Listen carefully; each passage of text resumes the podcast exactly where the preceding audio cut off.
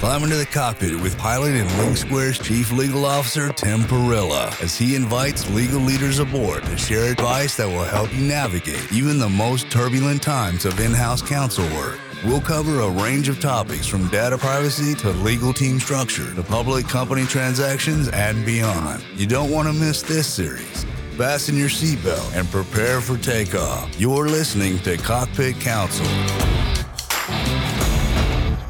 All right, welcome everybody to the third episode of Cockpit Counsel. I'm Tim Parilla. I'm the Chief Legal Officer here at LinkSquares, uh, also avid pilot, and excited to host a series where uh, each week I'm sure it'll evolve over time, but talk talk with uh, with GCs and other professionals that are really leading their field to talk about uh, really anything that we want to talk about. So. Uh, without further ado, here today I have Danielle Sheer. Uh, she's the general counsel of Bottomline Technologies. When I think about you know, a public company general counsel. Think of that really exemplify what that means to do it well. And Danielle is uh, by far at the at the tip top of that list. Danielle, welcome. Thank you. Thanks for that really generous introduction too. it's it's it's deserved. Thanks. I'm really happy to be here. Great. Well, um, for for everybody uh, everybody listening, please feel free to submit questions along the way. We'll keep an eye on that and try to uh, try to take and, and field your questions as well. But uh, but Danielle, I think it'd be really helpful. Uh, just give us a little bit of your background. Um, you know, tell us about your current role and uh, maybe some of your previous experience. Sure. So um, I started at a law school at a firm in Manhattan, and I um, you know, was just a corporate associate doing M&A and SEC work. I thought it was such a tremendous experience. Um, I also thought New York City was the center of the universe, and I think it can be for a lot of people, but it certainly was not for me.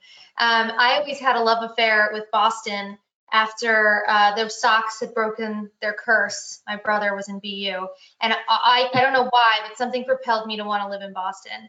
And I found a startup, had 50 employees at the time named Carbonite and um, come hell or high water, they wanted to take the company public, and they knew they were going to need to hire an attorney. Um, the co-founders of the company, this had been their sixth company they had founded together, and they had never had an attorney on staff, and they were having a really tough time hiring somebody.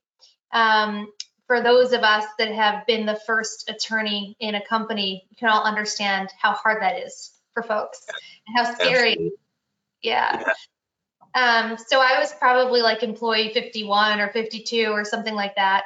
And that was in 2009. In 2011, we we went public, and it did come hell or high water. Um, the day that we went public, there were like 15 companies lined up to go out. All the bankers' screens turned red. The market was crashing, and two companies got out. It was us and I think a Canadian company. Um, okay. And uh, it was it was an ex- it was an unbelievable experience. And then we ran the company as a public company for the better part of a decade. And um, during that time, we did a CEO transition, a CFO transition. Um, we defended against a hostile takeover, uh, patent trolls galore, and um, activist shareholders. We turned into an M&A machine. And at the end of it, the company ended up selling to OpenText in late 2019. And now there's a smattering of Carbonite, we called ourselves Carbonistas, probably now all over the globe, uh, former Carbonistas, and they were just some of the most talented people I've ever worked with.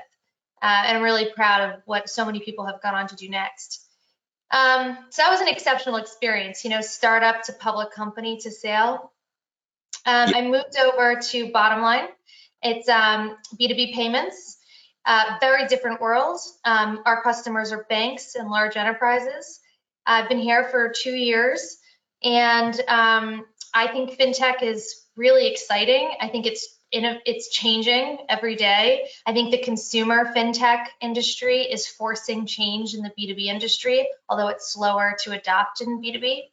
Um, and um, you know, I think uh, I've learned I've, I've learned a lot about the GC role.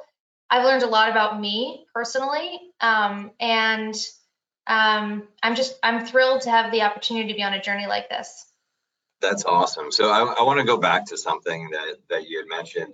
um, some of the executive turnover. That's that's an incredibly interesting dynamic um, to to have experienced at that at that stage of the career, and, and particularly looking at because because right through the IPO, you're you're founder driven, right? Yeah.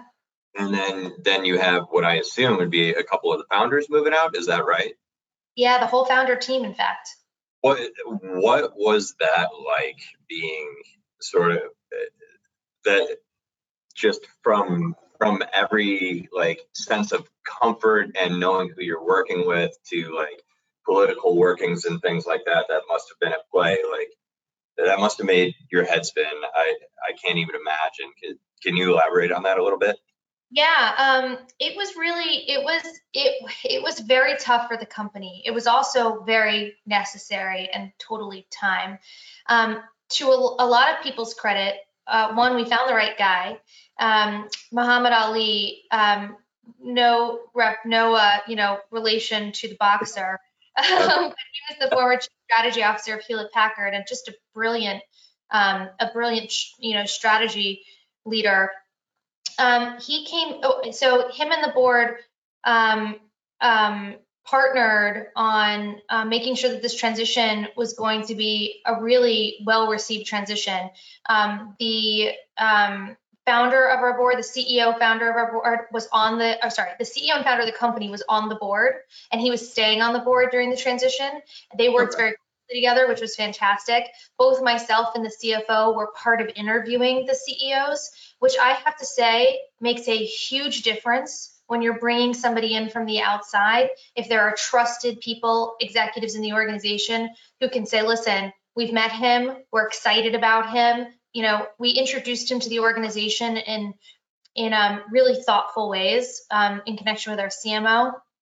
But I'll tell you, even though we took, I think, all of the right steps to execute the founder transition, it was still very difficult because the company changed new leaders bring new ways of managing. Um, had cut his teeth at IBM at, at, in Corp Dev. I think it's pro- probably was one of the um, best corporate development teams that, I mean, in history. And he brought a lot of those people to Carbonite and turns Carbonite into um, a, an M&A machine. And he's amazing at it, but a very different culture than what Carbonite was before he got there. And, um, you know, some people went on that journey with him, and some people really wanted the startup life. Um, to Mohamad's credit and the folks that he brought in, um, he he has worked in both environments, so he completely got it. And everybody, um, you know, was really well cared for if they decided to tap out and they wanted to be more part of a startup. And the people who wanted to stay with it, um, Mohamad was willing to teach people um, what he expected of them, me being one of them. Um, I remember early on, I had a conversation with him, and I, I, you know, I was I was quite intimidated. I mean, I did not cut my teeth at IBM, um, and I didn't go through the IBM finishing school, um, right. school, and um, but you know, he he just wants strong players on his team. I still think that's the leader he is, and somebody hungry to win. Um, so ultimately, I think the team ended up um, really well rounded. And um, it was a mix of people who knew the company when, and a mix of people who knew how to take it to the next level. And um, it was a truly just exceptional experience. But we thought about people every step of the way.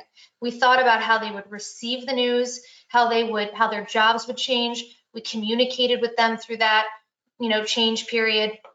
And I think that's necessary to motivate um, your team members through any sort of change, but also through, I think, what all of us are living through right now, which is the market is just insane with with with options for talent. Yeah, yeah, absolutely. That's uh, that's interesting. I know you and I have spoken a lot about sort of being the first the first in-house attorney at a company.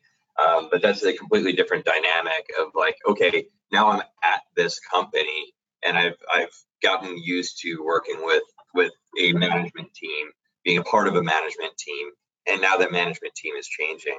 What like what were some of the struggles that that that you dealt with at that time like i can i can just imagine you know it's uh, it's everything from communication style to, to expectations and, and and the view of the role right the view of the, the gc role such a great question. Um, I talk to so many people about what can oftentimes feel like a revolving door of leaders at companies, and I think that's very much happening right now. Um, you know, with, with, everybody's jobs.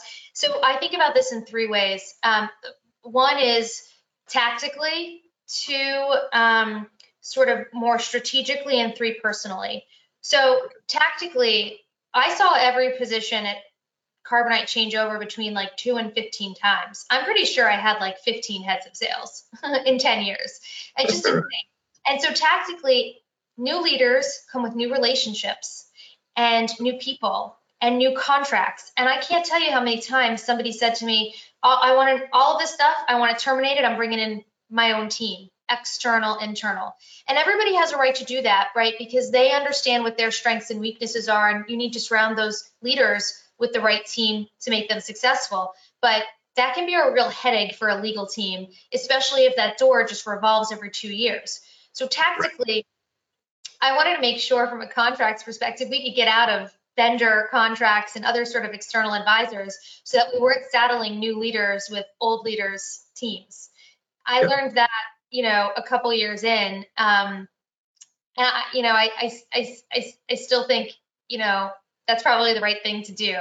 Um, so that's tactically just sort of how do I how do I unwind one person's world and help a new person spin up their new their new world.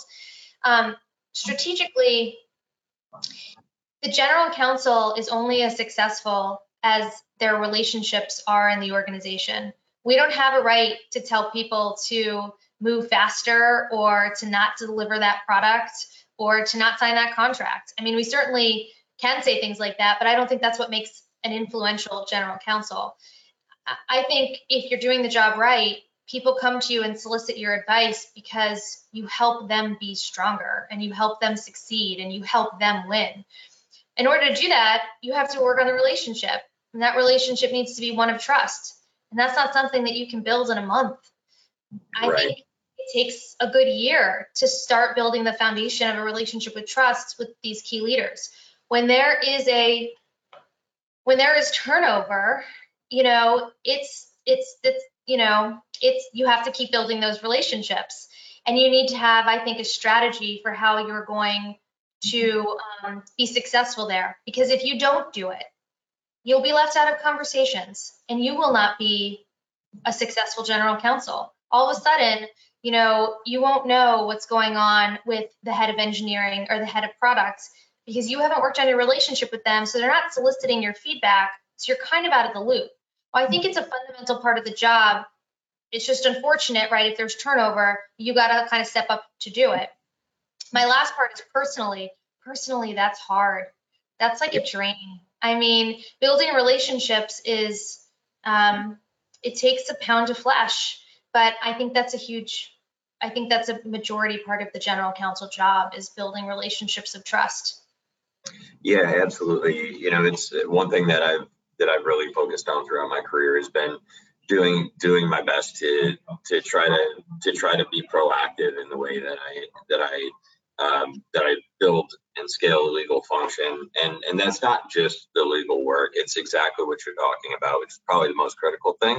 Just getting out in front of of those relationships and making it a point to you know you don't have to be everybody's best friend. I, i'll be perfectly honest with you. I've worked with people that i can't stand and they can't stand me but we knew that we were a really good team and like we were happy in the results you know and and thankfully there are fewer people like that than than people where we got along famously but but that's it. It's it, you know it's figuring out okay let's let's invest in this relationship whatever this relationship may be you know if, and if there's some sort of personal uh, personal connection that that forms in connection with being a great business team which there usually is um, you know that that just makes it a little bit happier and a little bit easier. But uh, you know so much of so much of this role is people.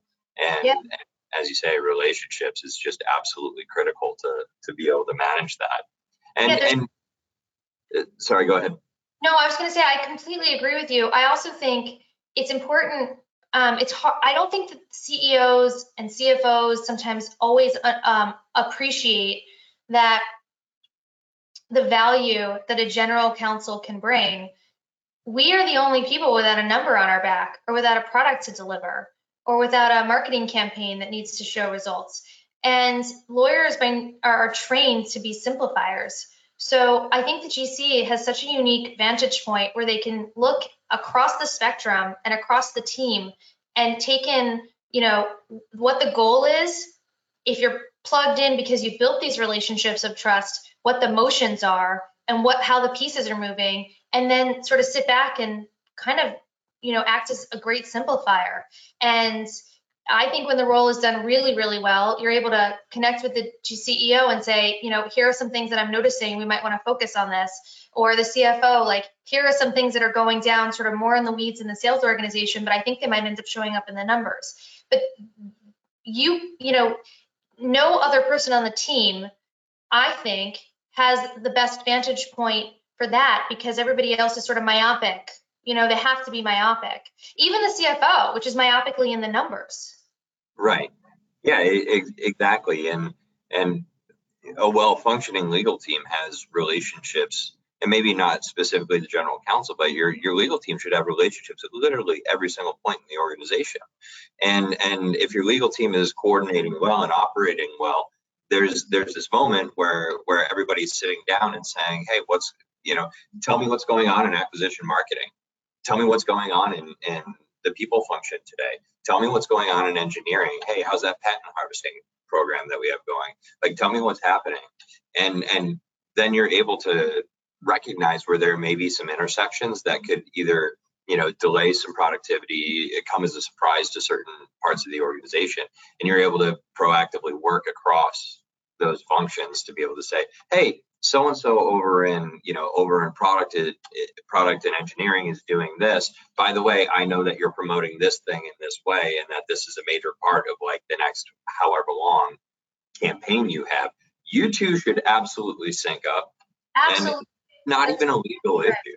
It, it's no, just exactly right. And and i once heard um, a gc say it to me like this legal teams are the central nervous system of a company you may not feel everything immediately, but it will eventually feed through the central nervous system. All of that data that we're taking in, all that cross functional data, all that activity, because we're not like down here, but we're sort of up here and we see all of it moving, that's an incredible source of information to help the team be stronger, to help the company achieve its goals. You know what I mean? And it, it you know, I think it's incumbent on the general counsel to figure out how to teach a company how to get the value out of a general counsel and a legal team in that way. You know, I don't think people see it this way. I, well, I think the pendulum is swinging. I think they're seeing it more and more. But I said it to my current CEO in a way that he really understood, which is, um, let me look at it through my lens. When I go to hire outside counsel, and I've worked with a lot of different outside counsels before, um, and I I have made a lot of mistakes in in my choices in outside counsel teams, both for myself and for the outside counsel and for the company. So I've learned a lot. Um, I the best outside counsels I've worked for make me look like a hero. Yep. And what I love about that is my the people in my company the best relationships that I have are when I make them look like a hero. That's I don't right. need to be seen. I don't need to take credit for the wins that they take if I'm part of it or even if I called the play. My job is to help them win and to help them be successful. Like the outside counsel's job is to help me win and be successful. And so, you know, I, I sort of think it all pays itself forward. And anyway, he really got that analogy really well.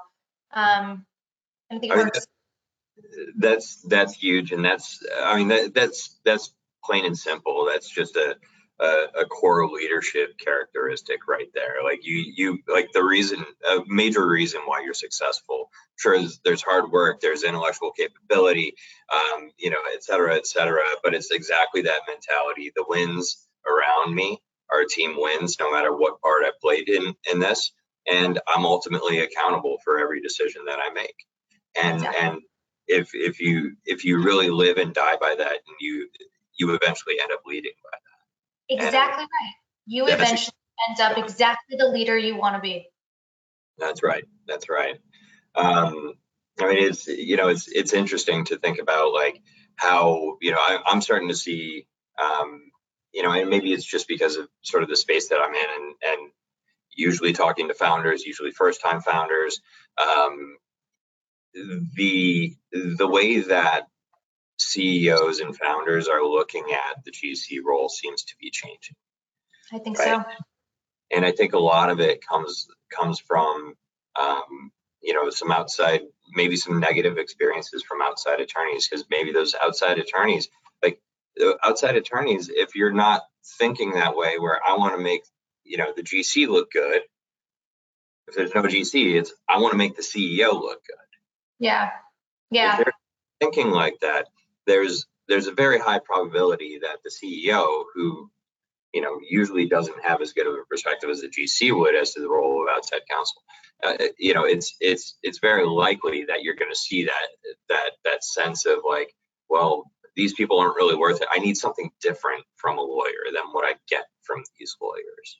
Well, and also, all, all, all lawyers aren't created equal. what I mean by that is, you know, the I think the the the view that most people have of lawyers is of transactional lawyers. They're brought in to run a litigation, they're brought in to buy a company or sell a company, they're brought in brought in to take a company public.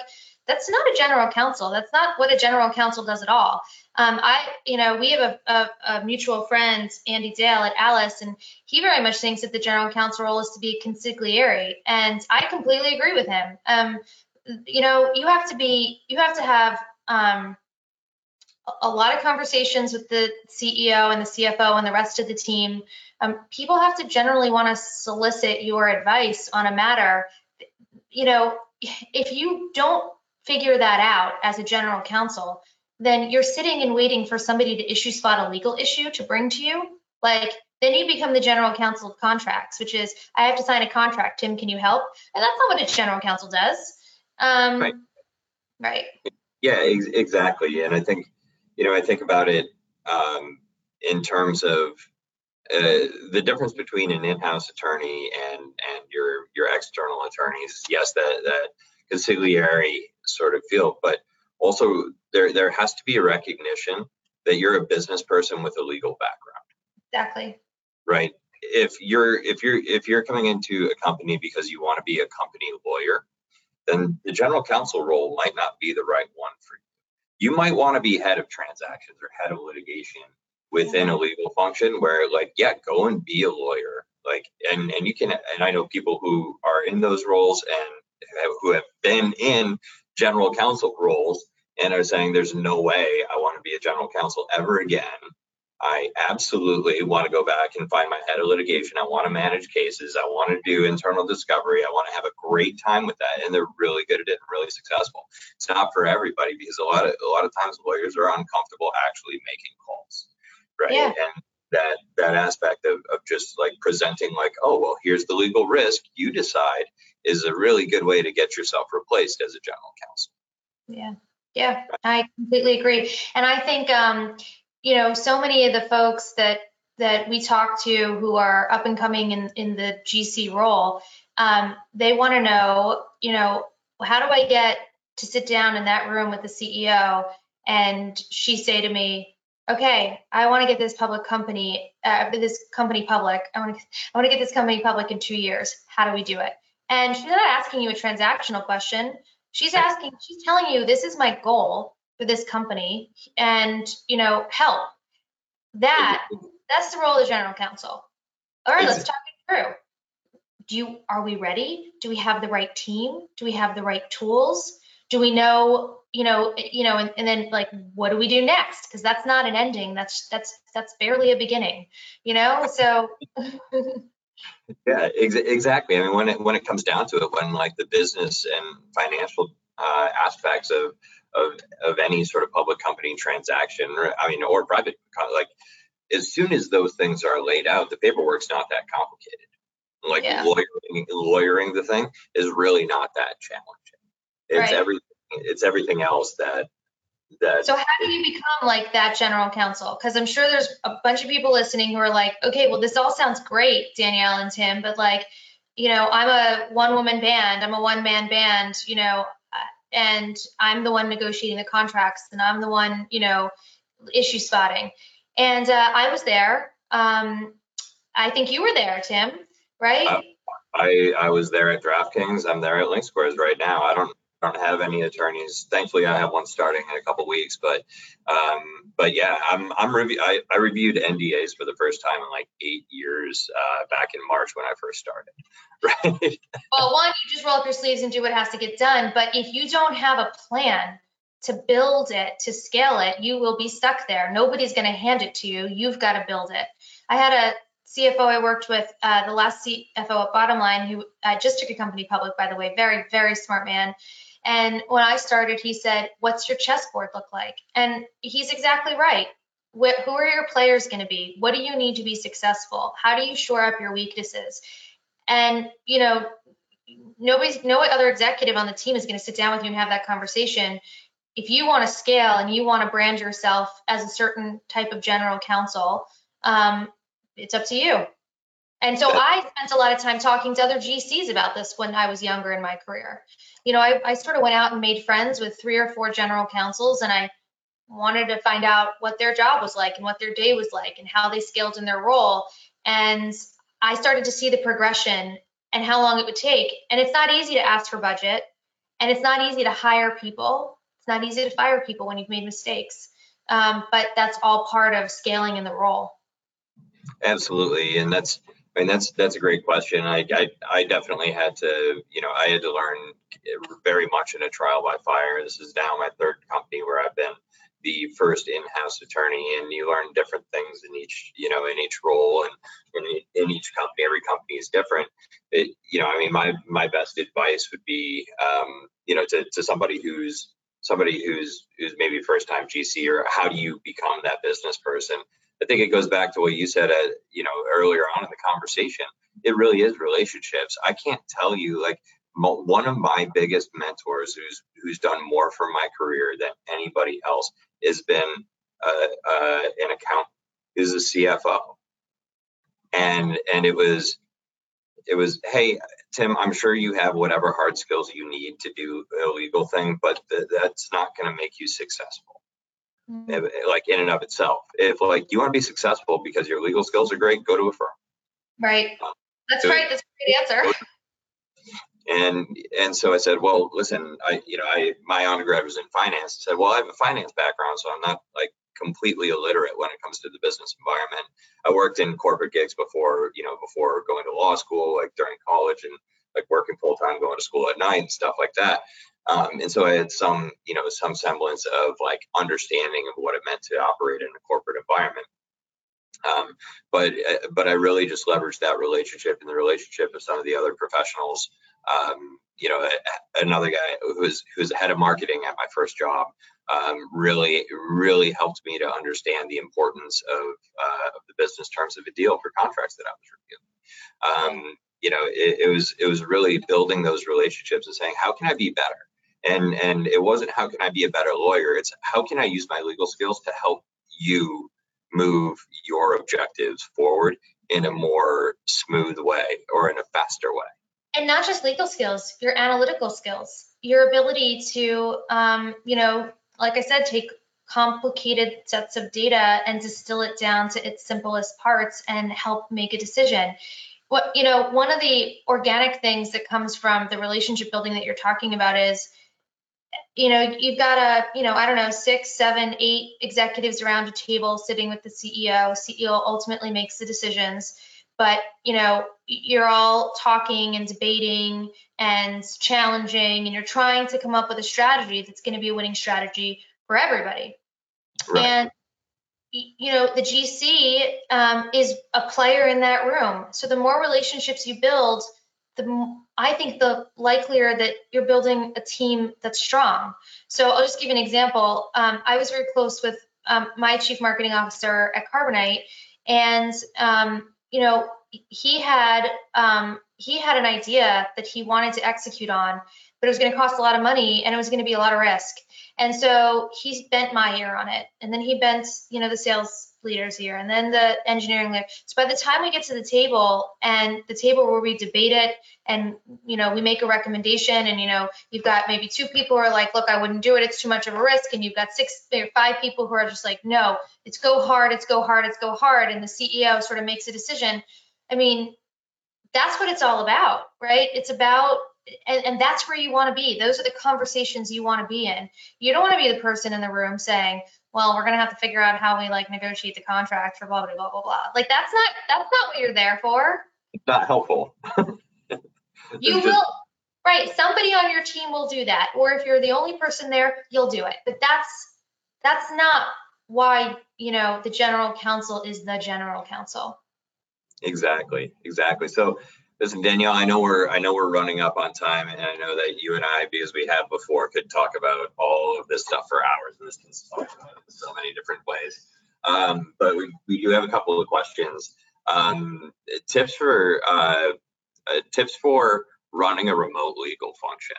Um, you know how how has uh, and and it's your your typical COVID question, right?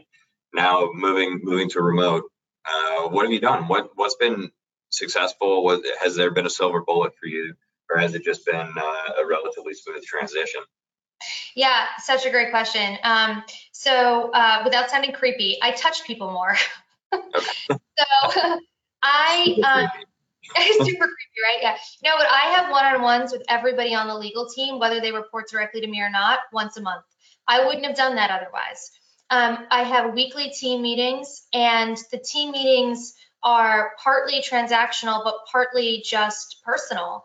Um, I want to get to know people. We do stupid icebreaker games and, you know, um, get to know each other in that way. And then we, we, and, and it's not top down, like everybody takes a, a turn and has to come up with something that we're going to do during that team meeting. Um, I um I'm very transparent with the team about what's going on in the company.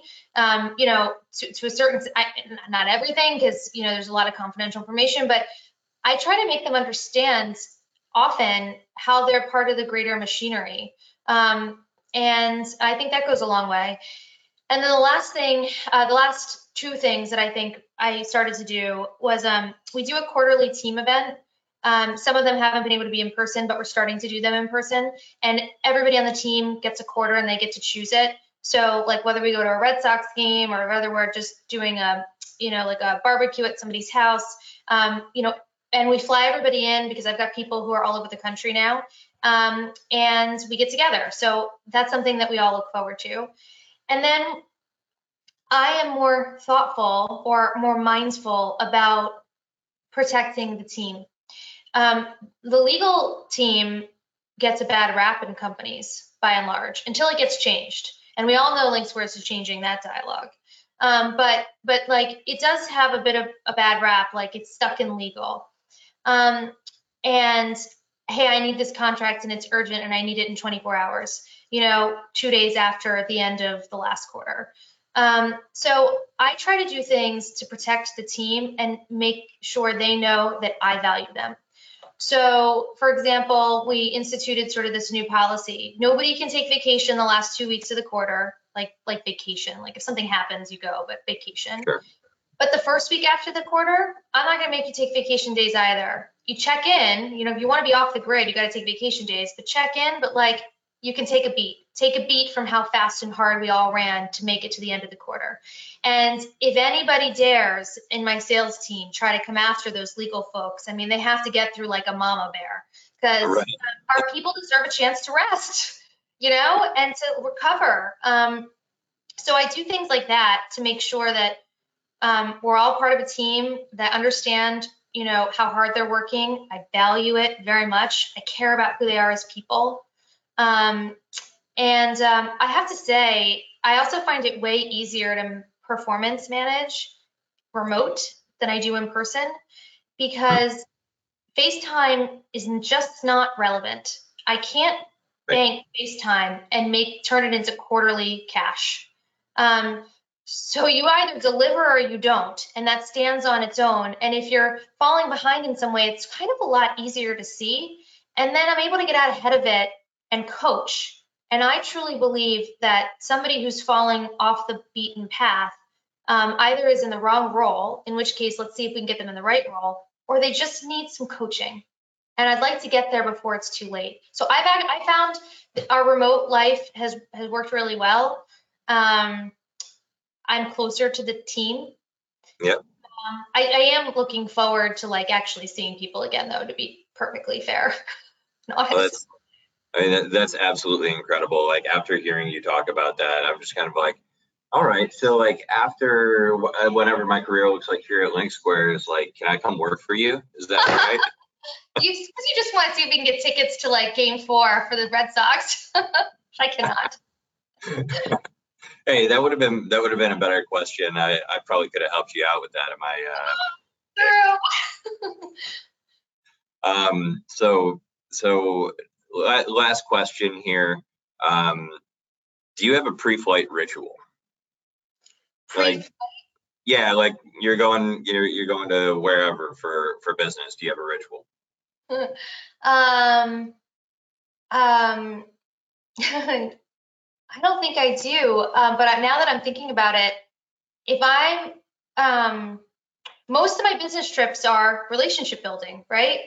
right. Um, and so I love to travel and I look forward to it because I know it's now about like breaking bread with people. Um, I make sure that like the itinerary has lots of opportunity to get to know each other. And I guess if there was a ritual, and this is like, you know, oh my God, I'm this probably going to go down and like terrible, but like I have a glass of wine on the plane. Yeah. I'm like, I'm excited. I'm relaxed. I can't wait to spend some time with people I don't usually get to spend time with and get to meet some new people. And like, I have a glass of wine. I'll, I'll, be honest with you. My my pre-flight ritual, at least when someone else is driving the bus, uh, is is the same thing. Um, you know, maybe not always a glass of wine, but I like to get to the airport a little bit early, have a drink, relax, and uh, just kind of gather my thoughts before uh, before sitting down in the chair for a few hours. So it's, let's uh, take a business trip together. I'm I'm all in. I'm all in. You pick the location, we'll get it done. So awesome. This is so great. Thank you this was awesome, Danielle. Thanks so much for uh, for joining, and um, everybody who who tuned in. Thanks so much. Really, uh, really happy to uh, to have you. Hope you hope you found this helpful, and uh, and we'll be back in a few weeks with the next iteration. Thanks again, Danielle. Yeah.